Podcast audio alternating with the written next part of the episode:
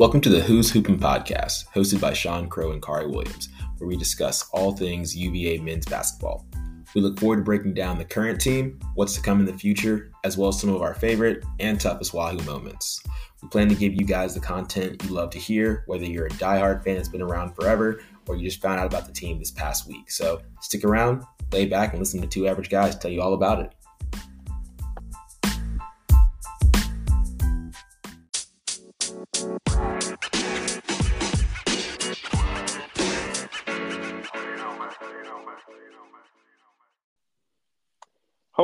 Welcome back to Hoos Hoopin'. This is our very first postseason podcast.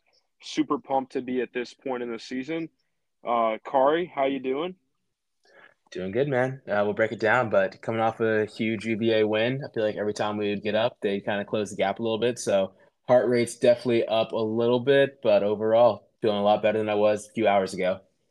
Yeah, definitely pumped to get that win. So we had been hoping to get sort of an ACC tournament preview pod, but had a few things come up over the past few nights, so we ended up recording after the quarterfinal win that saw UVA, the two seed, defeat North Carolina 68 to 59. Uh, this was sort of a, a must win game for UNC, is what most people are saying. So, kind of a little added uh, sweetness to the victory is that we very well may have ended UNC's season. Yeah, it's tough to think about as a growing up a UNC fan. I'm, I'm holding on to hope um, that they could still find a way to eke it in there. Uh, it's a really soft bubble. It's really, really soft bubble. So they probably needed to win this game to give themselves a really good chance. I feel like a lot of things I was I was seeing was they not only needed to win today, but tomorrow, and then probably make it to the championship game.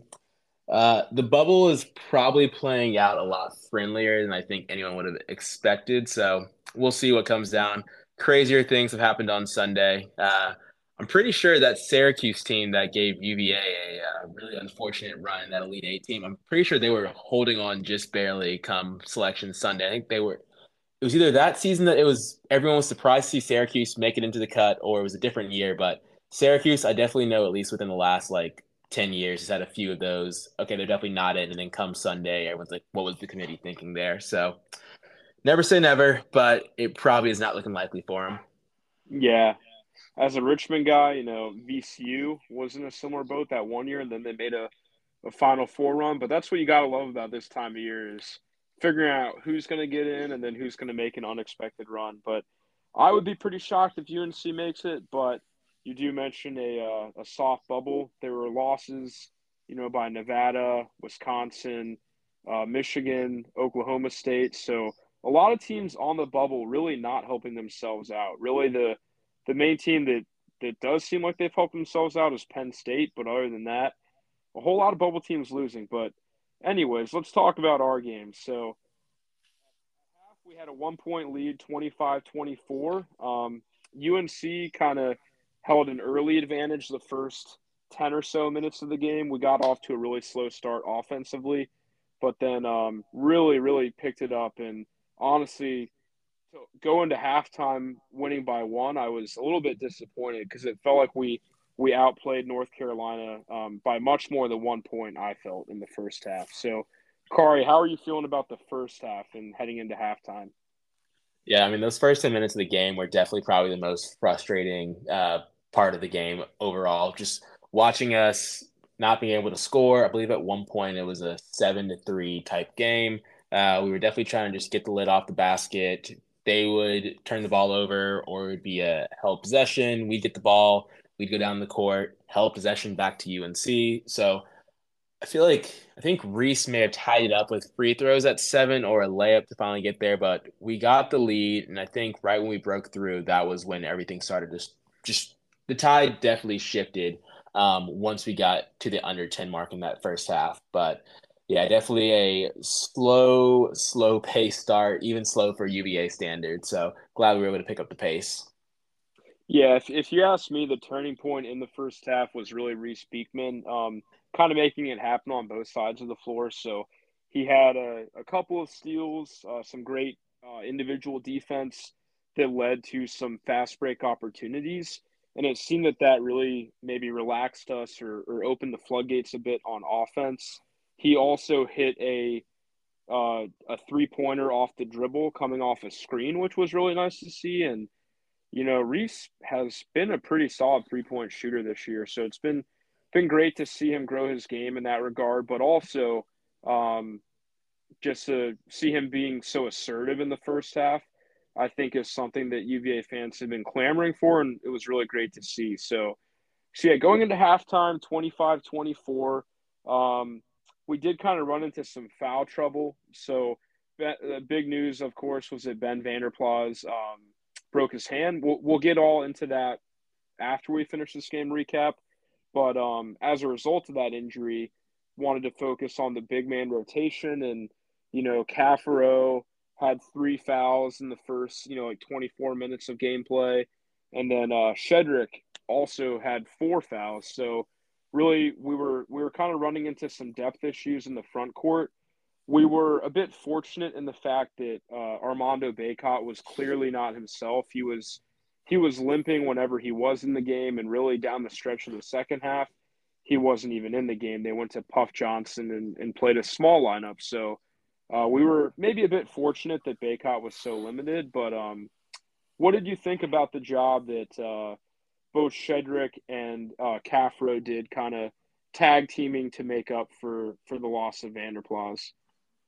Yeah, and before I even dive into that, I know you were talking about Reece earlier. I just went back to the play-by-play. Um, Reece either scored or assisted on 18 points for us in that stretch in that first half. So Reece layup, Reece wow. layup, assist, made three, layup, assist, assist, assist. So from yeah, so from the scoring started from him at the first free throw when it was nine to five. So he hits two free throws to make it nine to seven. And the next time there is a play where we score that does not involve Reece Beekman is Armaan Franklin making a layup to make it 18 to 25. So about like a actually it's a 20 point swing there where there is some type of some type of positive thing being done by Reece Beekman to directly contribute to a score, not including the old fashioned hockey assist, the pass before the pass, or even whether it's just moving the ball. So um, he really had his fingerprints all over this. But in terms of performance from the big men, I thought we had a really great showing uh, from our bigs. Jayden Gardner was excellent with a double double today. Uh, 17 and 10, I believe, were his numbers. Um, had a really strong mid range game going. Definitely showed the touch. Was able to stretch the floor a little bit. Um, but I mean, the hero of the story um, has to be Kadin Shedrick. Um, coming off the bench, five blocks for the game. Uh, this man has been in witness protection the entire like last month. Still waiting to hear from Tony just more details about why he hasn't been on the court. You look at all the advanced metrics, everyone's saying, oh, Kadin Shedrick, he's crushing it for adjusted offense, crushing it for adjusted defense. I've seen tweets talking about where UVA's top efficiency lineups, and he's always mentioned in them. So it was great to see him back on the court and really just having like a uh, WWE Undertaker type performance, just back from the dead and really making a huge impact. So great showing from the bigs, and then Ryan Dunn also able to come in and provide some spot minutes and good defense too. So uh, just really, really good team effort to uh, just support the loss of Ben Vander Plas for the season. Definitely, and you know you didn't really mention Caffaro too much. I actually thought Caffaro was quite solid as well. He did, of course, run into some foul trouble, uh, picking up three fouls in 13 minutes, which which uh, we're kind of used to at this point, but but I actually thought he did a really solid job when he was in there as well. So, kind of looking at the box score, um, Jim Gardner was the high man with 17. Reece with a very solid game, 15, 5, and 5 steals to go along with zero turnovers. Armaan Franklin had a solid game as well. Um, only one of five from three, but um, was five of eight from two and had 14 points. And then um, McKneely made two threes, and Shedrick and Dunn both had good games off the bench. Um, you know, there were, were a lot of foul calls on UVA um, throughout the game, but especially in the second half, some of which I didn't really agree with. But um, you know, it was good to see us fight through those those foul issues and uh, you know hold on. So RJ Davis was was the 24 point man for UNC, but we did such a good job with interior defense and really limiting everyone else on the team except for him. Yeah, and to give a big shout out to uh, Caffaro. Um, yeah, wait, is it? I always get the new pronunciation wrong. It's Caffaro, not Cafaro anymore, right? Yeah. So, I, yeah, I thought Caffaro did an awesome job too. I mean, he did his role. He's a big body who like definitely gets in there, sets good screens, does what he needs to. You're not going to get anything really excellent from him, but his floor, I don't think I've really seen him play like he's never played outside of himself and like blown you away recently this past year. We've also never seen him disappoint me. So uh, there's a play where he had Armando Bacot pretty far out. Armando Bacot hit a pretty tough hook shot um, where it hit back rim and then popped straight up and came back down for a basket. But even just forcing him into tough shots like that, he played his role really well. So I want to make sure I do give him his flowers on that. Um, you know, the defense is excellent. First half, uh, UVA had a really strong interior defense, making sure the guards could not touch the paint. Um, UNC played downright excellent yesterday in their game against um, Boston College. Caleb Love and RJ Davis had the type of game we'd expect Caleb Love and RJ Davis to have had this year.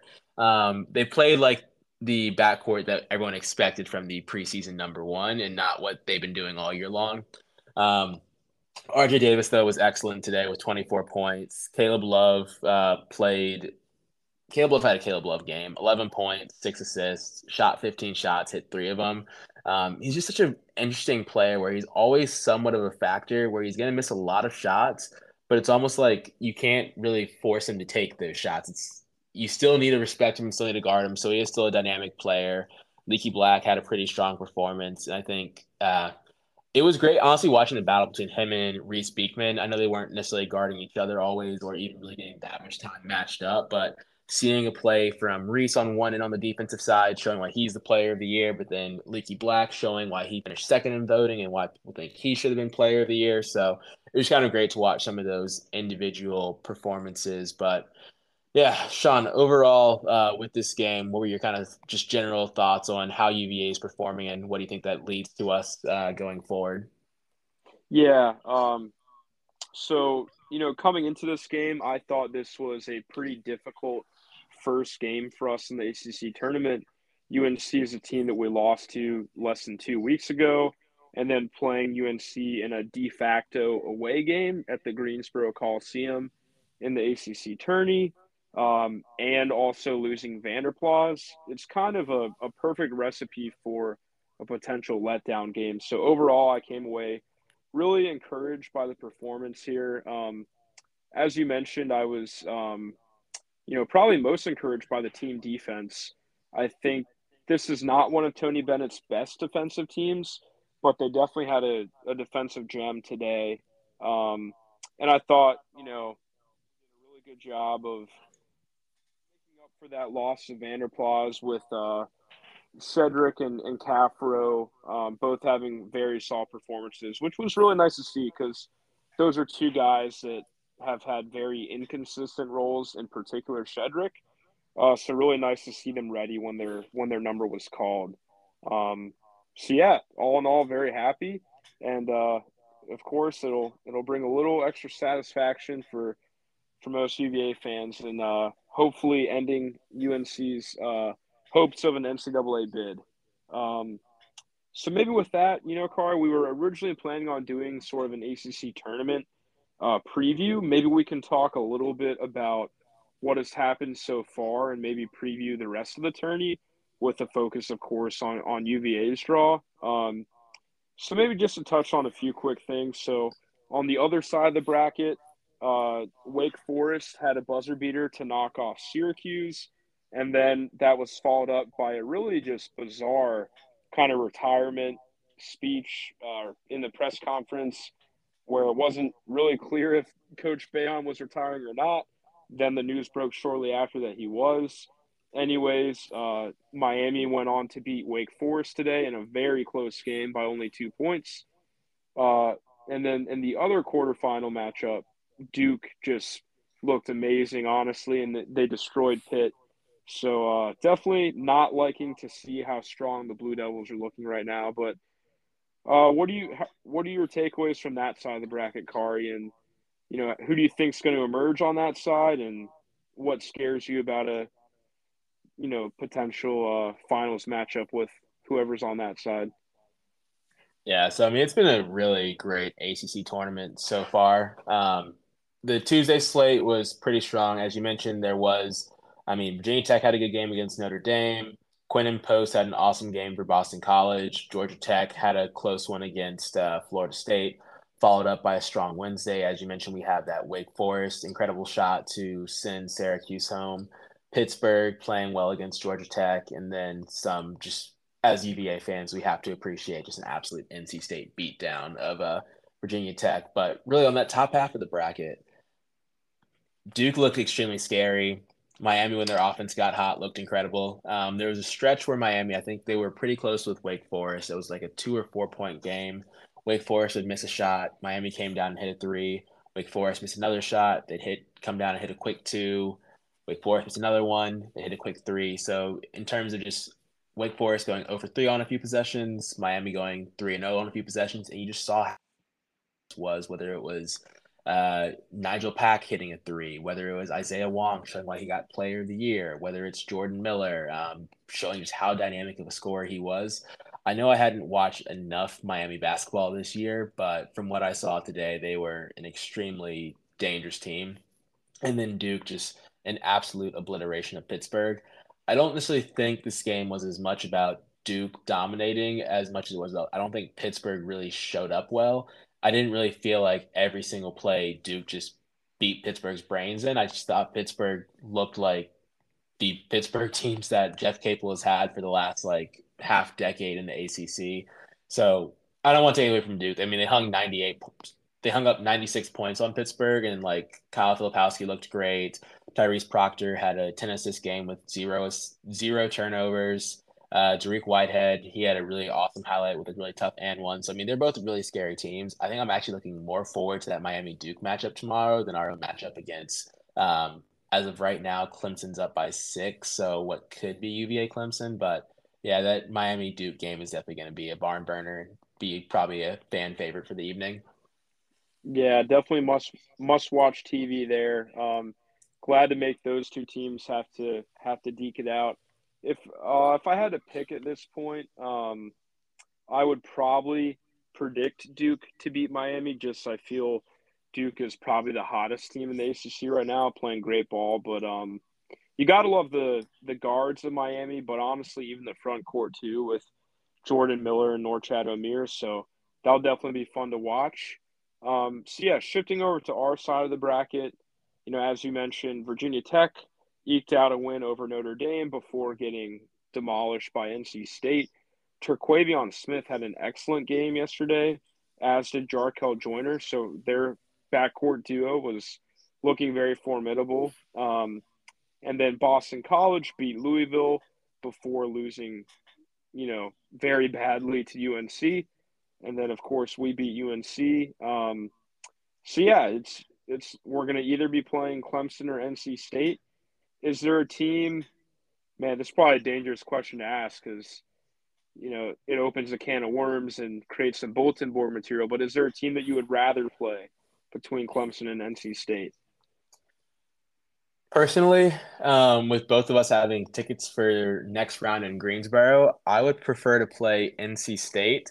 The reason being, everyone's going to probably recognize NC State as the sixth seed and not oh being the underdog versus three seed Clemson. But what I care the most about is actually NC State is ranked higher in the net rankings currently. And then with NC State being 37 in the net, uh, a game against NC State tomorrow would be another quad one opportunity for UVA. So really just trying to pat that resume as much as we can prior to selection Sunday. So NC State being a quad one opportunity to me is a lot more valuable than playing Clemson, which would be a quad two opportunity. Um, I don't see Clemson if they beat NC State today. I don't think they'll be unless they somehow go and win on by 30 between now and the next like 15 20 minutes. I don't see them going from 61 all the way into the top 50 and being far enough in the 40s for us to win a game and then them not fall out. Uh, but I also don't see like yeah, NC State's just a safer bet right now for will be better for a UVA resume, and it wouldn't be a bad loss either if UVA did take the L. So, yeah, um, more selfish interest for why I want it to be NC State. Um, but if it was more from like a matchup perspective, I prefer to see Clemson. I think we handle the bigs pretty well, and I think on paper we do a really good job. Just Terquavion Smith, Jarkel Joiner playing well. Casey Morsell um, gets plenty of space to be a shooter. Uh, with those two guys in the backcourt, really freeing him up just to focus on one sole element. So I think we match it better with Clemson. But for where we're trying to go and what we need to see, I think NC State has to be the option. Yeah, you know, it's interesting because Clemson is really in the exact same position that UNC was in, where they're they're on the bubble, but most would say they're just on the outside looking in right now, which I do feel a bit for Clemson because 14 and 6 in the ACC in almost any year that's going to be good enough to uh, make the tournament, but they just have a few bad losses really weighing them down. You know, they lost to Louisville this year, had a pretty bad loss to South Carolina as well. Um, so I do feel for them, and for some reason, I I always kind of like Clemson's basketball teams, relatively speaking. Uh, you know, of our ACC opponents, um, I like Hunter Tyson and and PJ Hall and Chase Hunter as well. So, but yeah, I mean, either way, UVA is going to be the favorite against either of these teams. So, um, we'll we'll see how the rest of it shakes out, but definitely happy to be in the semifinals, and um, yeah, we'll see who's crowned ACC champion this week. So I'll put that back to you, Sean, though. So based on what you saw today against UNC, what you saw from Duke against Pitt and Miami against Wake Forest, uh, listeners do not be fooled by the 74-72 box score for uh, Miami versus uh, Wake Forest. It was an absolute ass kicking. Um, excuse me, uh, but beatdown. It might be the first curse word we've dropped in this pod, so I might have to update uh, the clean description for the first time ever. But uh, it was not a two point game. They were thoroughly whooping Wake Forest, and they were just able to close the gap a little bit. So, um, but between those two games that you saw from opponents and what you saw from us, also what you're seeing right now from Clemson and NC State, if it was us versus Duke or Miami in the final, who do you think would be your favorite to win it all so far, based on what you've seen? Man, uh, you're putting me in a tough spot here because, I mean, so far it's hard not to say that Duke has looked like the best team. Um, but you know, it's hard for me to say as a UVA fan that I would predict Duke to win the tournament, especially potentially against us head to head. But I mean, I guess objectively speaking, I would probably say that Duke might be my pick as of this moment. I don't blame you.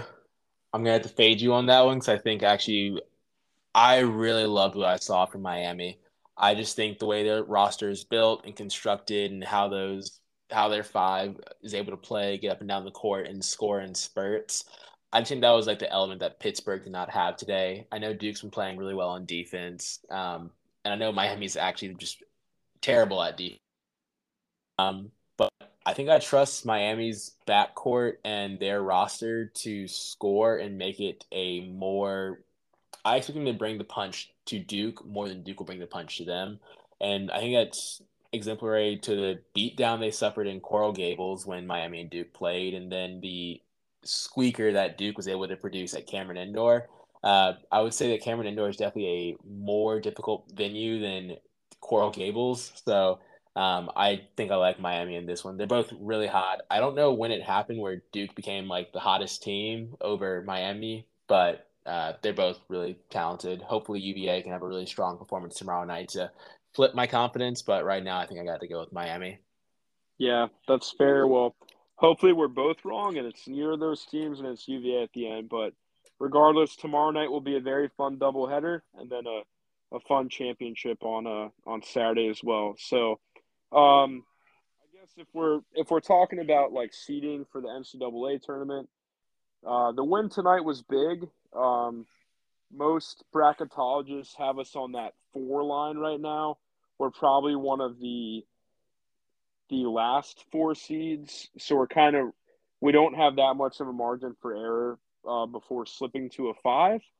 Uh, unfortunately, we didn't really get too much help today in the fact that uh, teams that we're kind of competing against in that seed range all seemed to win today. So Xavier eked out a close win.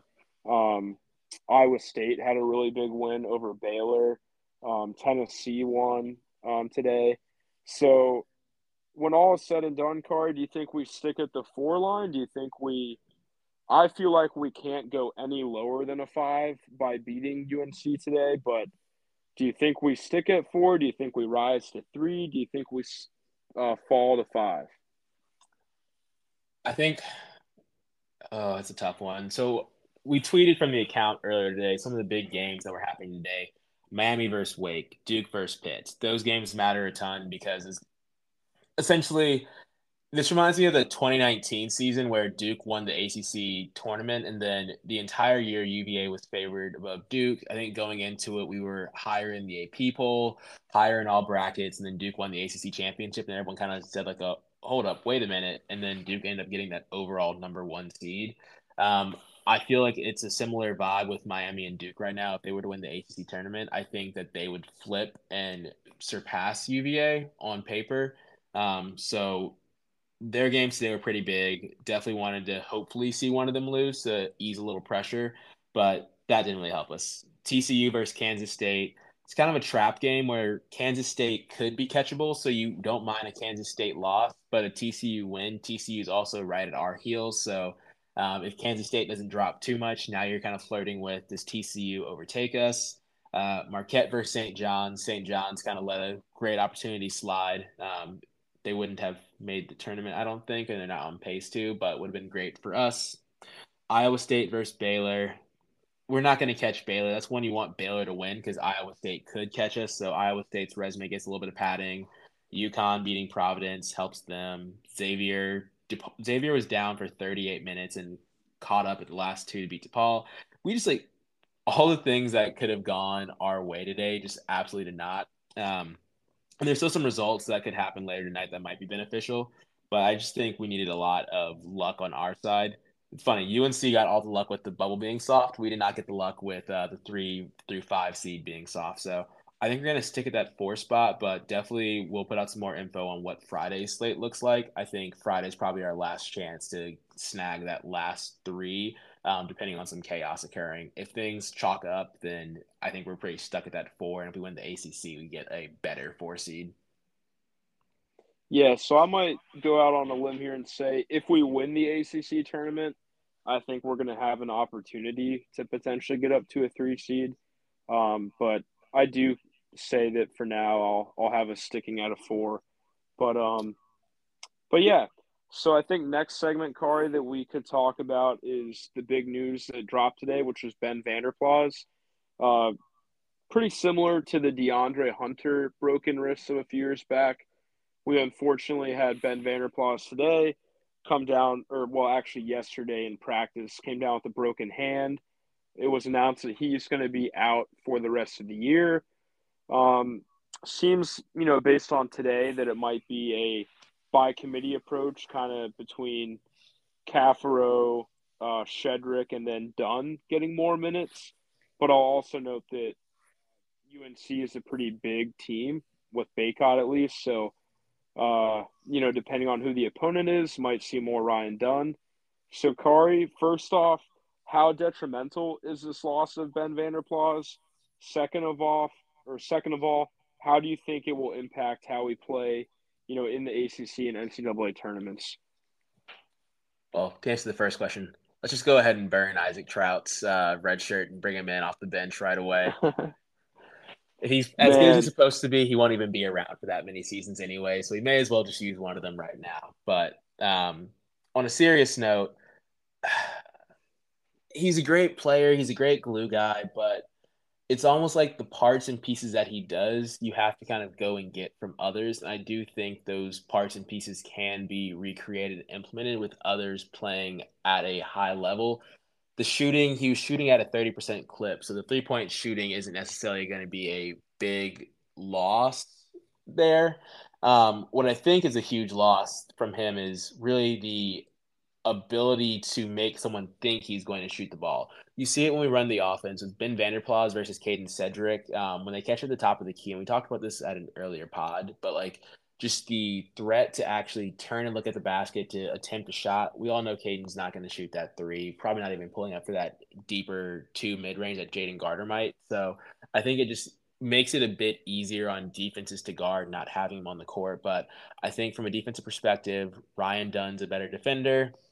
Offensively, maybe we see more small ball and we slide Armaan into like a hybrid four slot and we have McKneely, Reece, Armaan, and Isaac all on the floor together, which would be our best four three point shooters on the court at one time, and then surround them around Jayden Gardner. Uh, it might be tough for us to find a time to use that lineup. I think the only way we could get away with that is if we saw Miami in a final. Not going to be able to get away with that with DJ Burns for NC State or like a PJ Hall, Hunter Tyson for Clemson, and definitely not with a Kyle Filipowski. But uh, with Miami's big only being six seven, you might be able to get away with it. I know he's a bit thicker at 240, 250, but um, could see more small ball um, or smaller ball what we've been doing before. Um, and the second part of, I guess, just what does that impact with the team? You brought up DeAndre Hunter in the beginning. I want to say that the only way I compare to DeAndre Hunter is that they both broke a bone around their hand or around their wrist. These two are in no shape or comparison the same type of player. Um, ben Vander Plas, great player. Happy to have him this year. Definitely a difference maker, but he is not a you know top five NBA draft pick type prospect. Um, this man is probably going to go play pro overseas, or you know he'll have a great job somewhere doing something like a day job like me and you do. But either way, like these are two very different individuals. I think UVA's ceiling is definitely still I don't think it lowers too much. It's just a different fundamental aspect that we need to overcome, and it's either going to be overcome by going smaller and bringing up bringing Isaac McKneely into a four guard lineup around one big at whether that's Jayden Gardner or Kadin Shedrick, or it's a defensive improvement with Shedrick being able to be a rim protector and Gardner sliding into that four, um, or you bring in Ryan Dunn and then have Gardner at the five, and then you still have that dynamic defensive presence. So um, it'll really will come down to how talented Tony Bennett can be on his side with these matchups, the wizardry of the play calling, and then also how do we just adjust on the fly. I think it'll actually force him to play with his tool chest a bit more than he has been recently with uh, BVP playing about 25 to 35 minutes a game. Yeah. Um, so I'd just say first off, definitely feel really bad for Ben Vander Plas. Um, Fair. Obviously, I should have started with that. No, no, you're good. But um, you know, just think about the human side, like transferring from Ohio to Virginia. This is you know one of the main reasons you do it is for this time of year to you know be on the roster of a team that has a chance to make a deep run. Um, so definitely feel for him, especially with him being a a fifth year senior, and this is his COVID year, so this is definitely the end of the run for him. So definitely um, tough pill to swallow for him. Definitely feel for him, but uh, was nice to see him on the bench today, flashing a smile, supporting his teammates. So I think you can tell he's a really well liked teammate. Uh, there's some great interviews that the UVA Twitter account will po- uh, post. He loves interviewing his teammates and uh, seems to be really well liked. So definitely feeling for him, but um, and yeah, definitely a loss I would say in terms of shooting and, and floor spacing. Um, I do think you know this opens the opportunity for Ryan Dunn to get some more playing time, and then also for Shedrick and Caffaro. Um, I do think it'll be a bit matchup dependent. You know, depending on who we're playing against, what their roster looks like.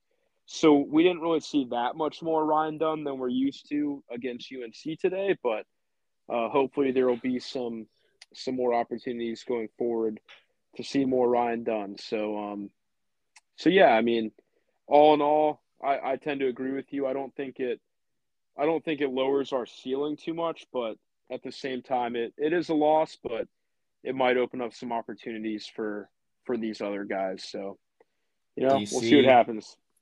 Do you see in any world where Tony Bennett burns Isaac Traudt's red shirt just for like oh. the next game to make up for BVP?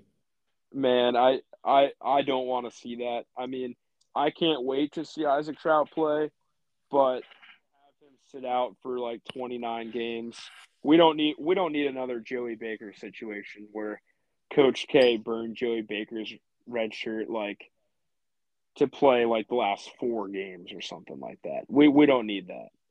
I don't know, man. If it comes down to us making like a Sweet 16, Elite Eight, Final Four, um, once again, if he's as good as he's supposed to be and as talented as everyone thinks he's going to be, I don't think he stays all four years anyway. So, you know, what's like what's four games for a national championship? I mean, Kihei gets a lot of props for being able to help us get that national championship. So, I mean, if Isaac Traudt can bring us a Final Four with a red shirt being burned, I think we would make that trade ten times out of ten. But we'll see what happens there. So before we dive into our last parts, we're going to break down. Um, obviously, with the ACC tournament, what always happens as well right before it is we get the ACC awards.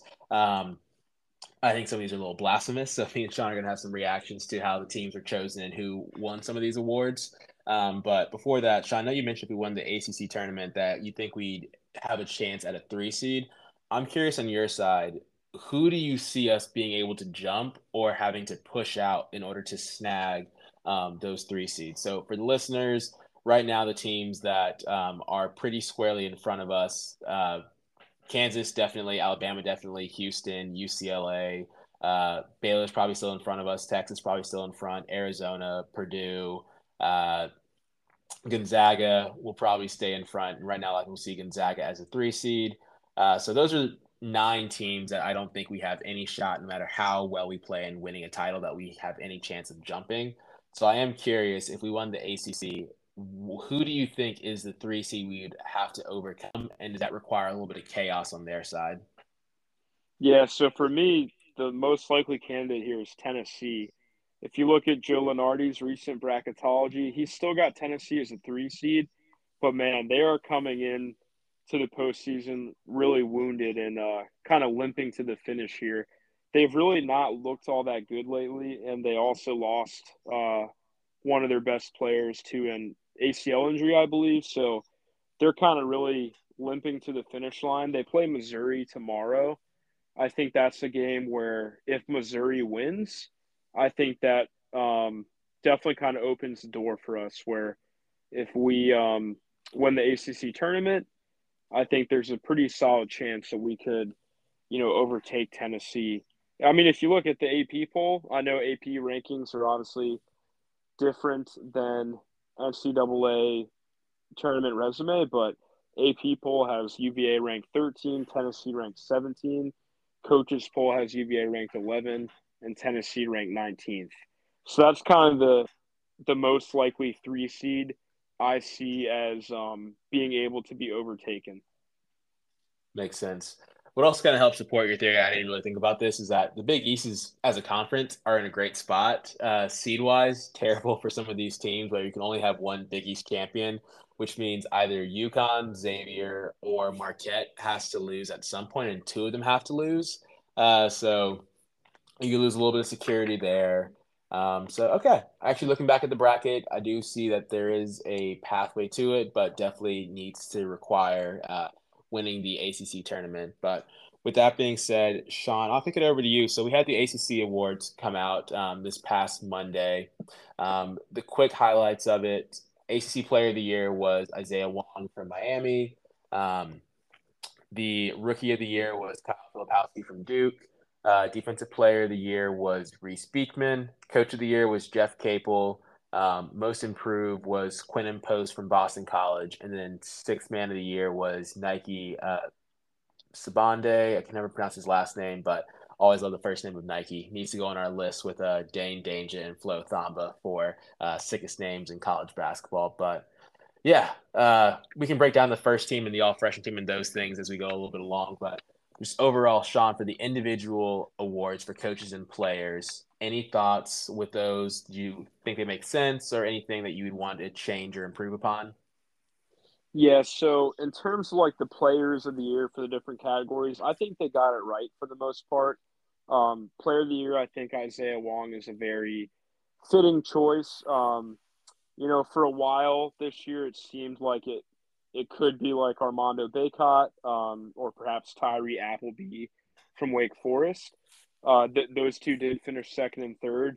But I liked the fact that we're seeing the player of the year go to the best player on what was probably the best team um, in the ACC regular season. So, player of the year, no issues for me. Isaiah Wong, great player, great choice.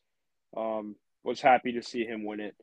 Rookie of the year, yeah, I mean, I mean, kind of a no-brainer. Kyle Filipowski again. I think they got it right. Um, defensive player of the year, that one, you know, could have gone either way between Reece and, and Leaky Black. Obviously, as a UVA fan, I'll I'll say that I think Reece deserved it over Leaky Black, but really you can't go wrong between those two. Um, and that vote was pretty close at 29 to 18 with uh, Jesse Edwards at 13 in third place. So, um, and then, yeah, coach of the year, Jeff Capel.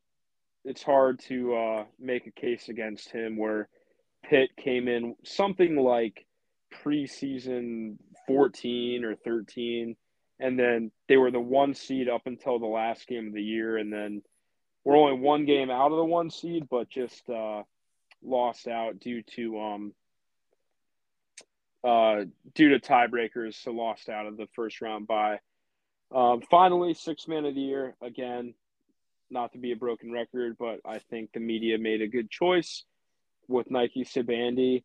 Um, ben Vander Plas um, was actually the second runner up um, for six man of the year. So that was nice to see as well. But yeah, as far as those individual accolades go, I, I'd say no complaints for me.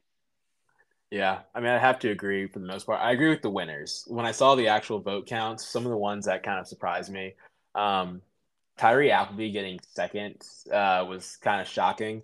I get, and the margin that he got second compared to third place and fourth place. I completely understand that he led the ACC in scoring and that he also led the ACC in assists. But I mean, Wake Forest had a putrid finish to the season. They finished 10 and 10 in the ACC. They came out really strong, but just really, really faltered down the line.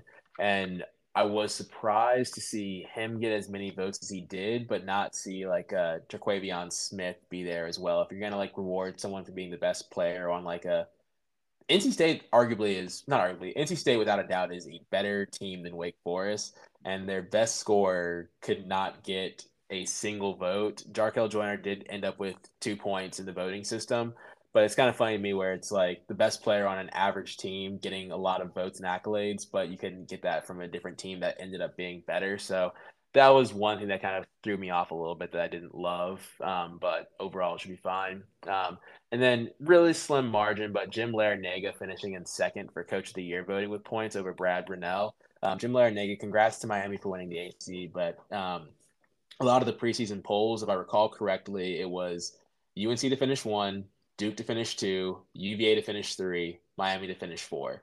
So he finished tied first with UVA. Um, so both teams did about two, three spots better than expected versus Brad Brownell having to really get Clemson in a spot to finish at third. So I just feel like Brad Brownell did a lot more with what he did. And throwback to uh, Jim Boeheim retiring and calling everyone out for buying a team.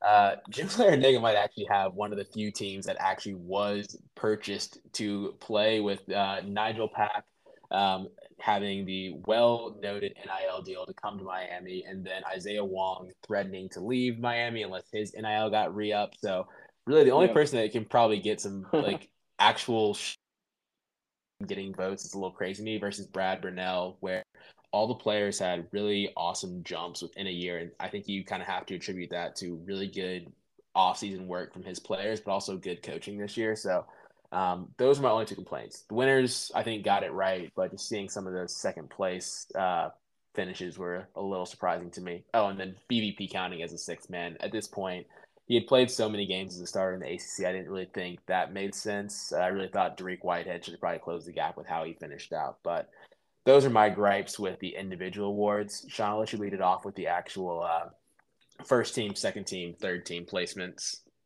Yeah, so just quick note about the whole Miami thing.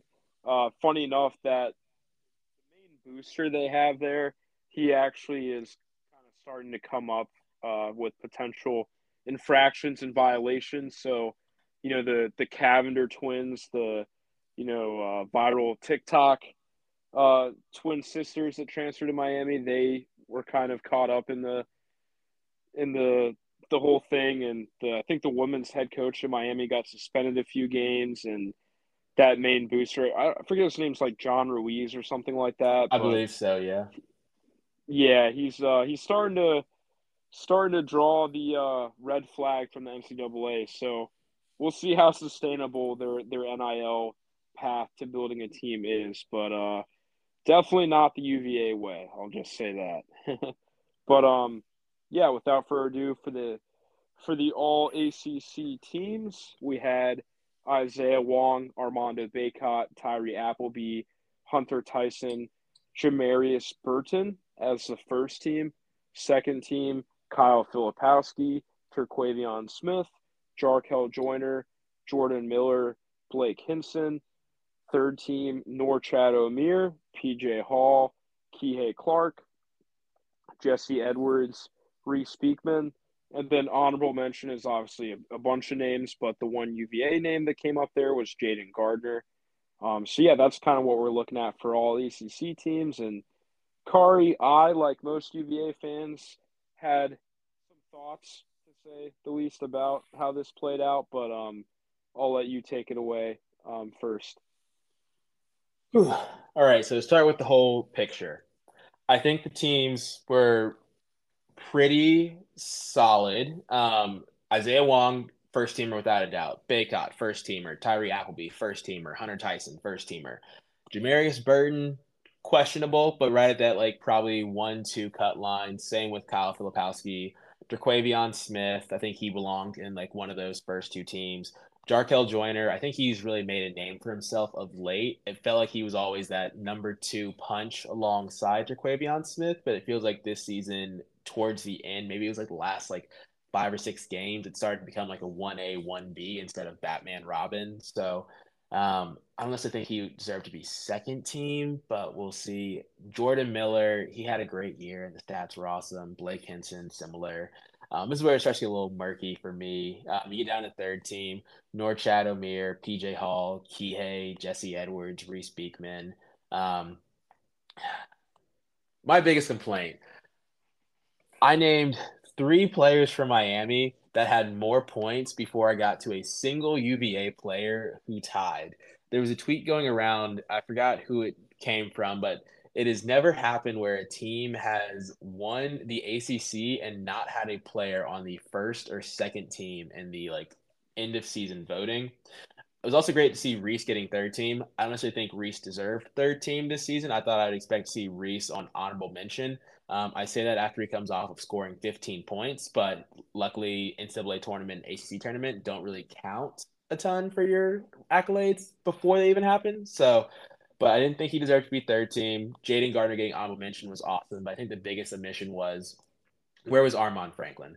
He played really well on defense this season. He was our leading scorer. I believe he was second in rebounding for the team, leading from up there for three point percentage. Just overall, you could go across the box scores, you could go across the stats, and then um, Armaan Franklin was just absolutely incredible. You saw the way he would get some of those buckets, really tough finishes at the rim, huge threes, just really versatile player and really stepped up this year. And I was really shocked to see that he didn't get a single point or I guess enough points to crack a threshold to get into that honorable mention over guys like Caleb Love or RJ Davis or DJ Burns, where it's like this guy won the ACC, should have probably been getting some votes in there. And then even like Quinten Post, who was incredible for Boston College, did play a smaller sample size of games, uh, which I go against my earlier points. We had an episode where I said Quinten Post, if the awards are based only off ACC games, uh, he definitely deserves to be in there. But there's a lot of names where I thought that um,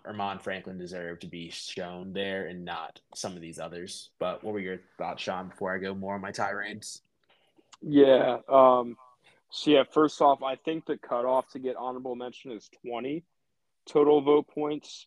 And the way the voting is done is you get five points for a first team vote, three points for a second team vote, and one point for a third team vote. So, yeah, for your name to appear in honorable mention, you have to have at least 20 total vote points, and Armaan did not hit that. So, yeah, I guess um, take a step back. Like from the UVA guys, kind of my prediction or what I expected to see with these results is I I thought that Kihei might end up on the second team, and I thought that Armaan Franklin might end up on the third team. I thought that Reece Beekman and Jayden Gardner would both likely be honorable mention. So it was a bit of a pleasant surprise to see Reece Beekman get um, named third team. That was maybe slightly higher than I expected him to be placed. Obviously, we all love Reece's, you know, natural talent, but he isn't always the most assertive with his offensive game. But maybe the the defensive side of the ball uh, was taken into consideration with that voting. You know, it was a really competitive year, so it's hard to, you know, say a certain guy should come off the second team list. But I personally thought Kihei may have been deserving of second team, and then similar to you, Armaan Franklin was just a, a totally egregious uh, omission, if you ask me. I think at a minimum, he's got to be honorable mention. Like to think he he somehow didn't end up with tw- 20 vote points, whereas a guy like Caleb Love did, who's extremely inefficient. That was kind of hard for me to justify and see. Um, so yeah, I thought Armaan Franklin got snubbed um, and I thought Kihei was maybe slightly underrated, while Reece may have slightly gotten the benefit of the doubt, and then I felt Jayden Gardner was was properly placed. Um, I was a bit surprised to see R.J. Davis so low for UNC as well. He only had 26 vote points, so he almost didn't even show up on our honorable mention either. But um, he's probably a name that I would not have been surprised to see on you know, third team. So, but yeah, you know, it's always nitpick and and poke holes in, in these selections, but they're imperfect. So, yeah, I think the common theme though is just there's just been a trend of disrespect for UVA this season, and then really hoping able to just close it strong. One to just show the national media that one, the ACC is a better conference than it's been um, described this past year. It is a down year, but it is not deserving the dirt that is being thrown on the ACC's name. UVA does not deserve the dirt that's being thrown on them. We had a bad stretch against Louisville and a bad bad loss against Boston College, but besides that, there's no bad losses for this team outside of outside of those poor stretches and then we're not a team that's going to go out and like blow out a bunch of teams. Like we play a low possession game, so like what might be a 30 point blowout for UNC could be a 15 point win for UVA, and KenPom doesn't necessarily love that or other ones. But then again, like KenPom and Net had St. Mary's as a top 10 team all year long, and that's just not a factual thing either. So just hoping that we can get some more respect for the Hoos name, and then looking forward to tomorrow. Um, I think our game against Clemson. Clemson, uh, it is.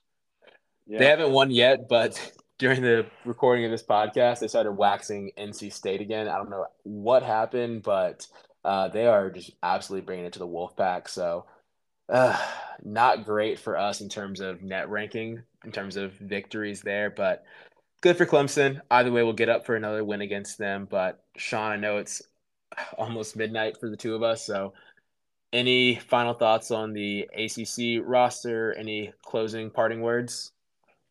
Yeah, just uh, you know, love this time of year.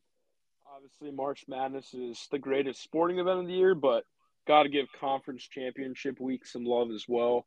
You know, I love seeing all the mid majors play and and clinch bids and buzzer beaters, and you know, for me, championship week is the signal that the fun is is here and arrives. So so yeah, uh, great pod. Um, let's definitely get a pod in early next week before the NCAA tournament starts.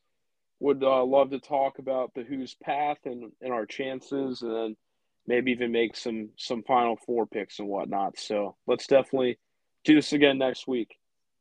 All right, man. Sounds good to me. My final words. The only things that are just as great is uh, tournament week and all of March. Champ week's excellent but I'm a big fan of coaching carousel. Did not realize Mike Brey is leaving Notre Dame, but he's not retiring. He is just moving on for Notre Dame. So someone is going to get a high quality coach. Georgetown finally let go of Patrick Ewing. Um, a sad, sad story there of him being the hero, but uh, not being the prodigal son to return and save the program. So, coaching carousel, Chris Beards somehow got a chance to get a job at Ole Miss. So, uh, while all the teams playing are a lot of fun to watch, the coaching carousel I think is just as exciting to pick up. So really this time of year is just the greatest. The off season and then just wrapping things up with the postseason. So, yeah, we'll close it at that. And then our usual saying, uh, as always, go Hoos. Go Hoos. See you all soon. Give us a five star on Apple Podcasts, Spotify, wherever you find your podcasts, and show us some love. Talk to you all soon.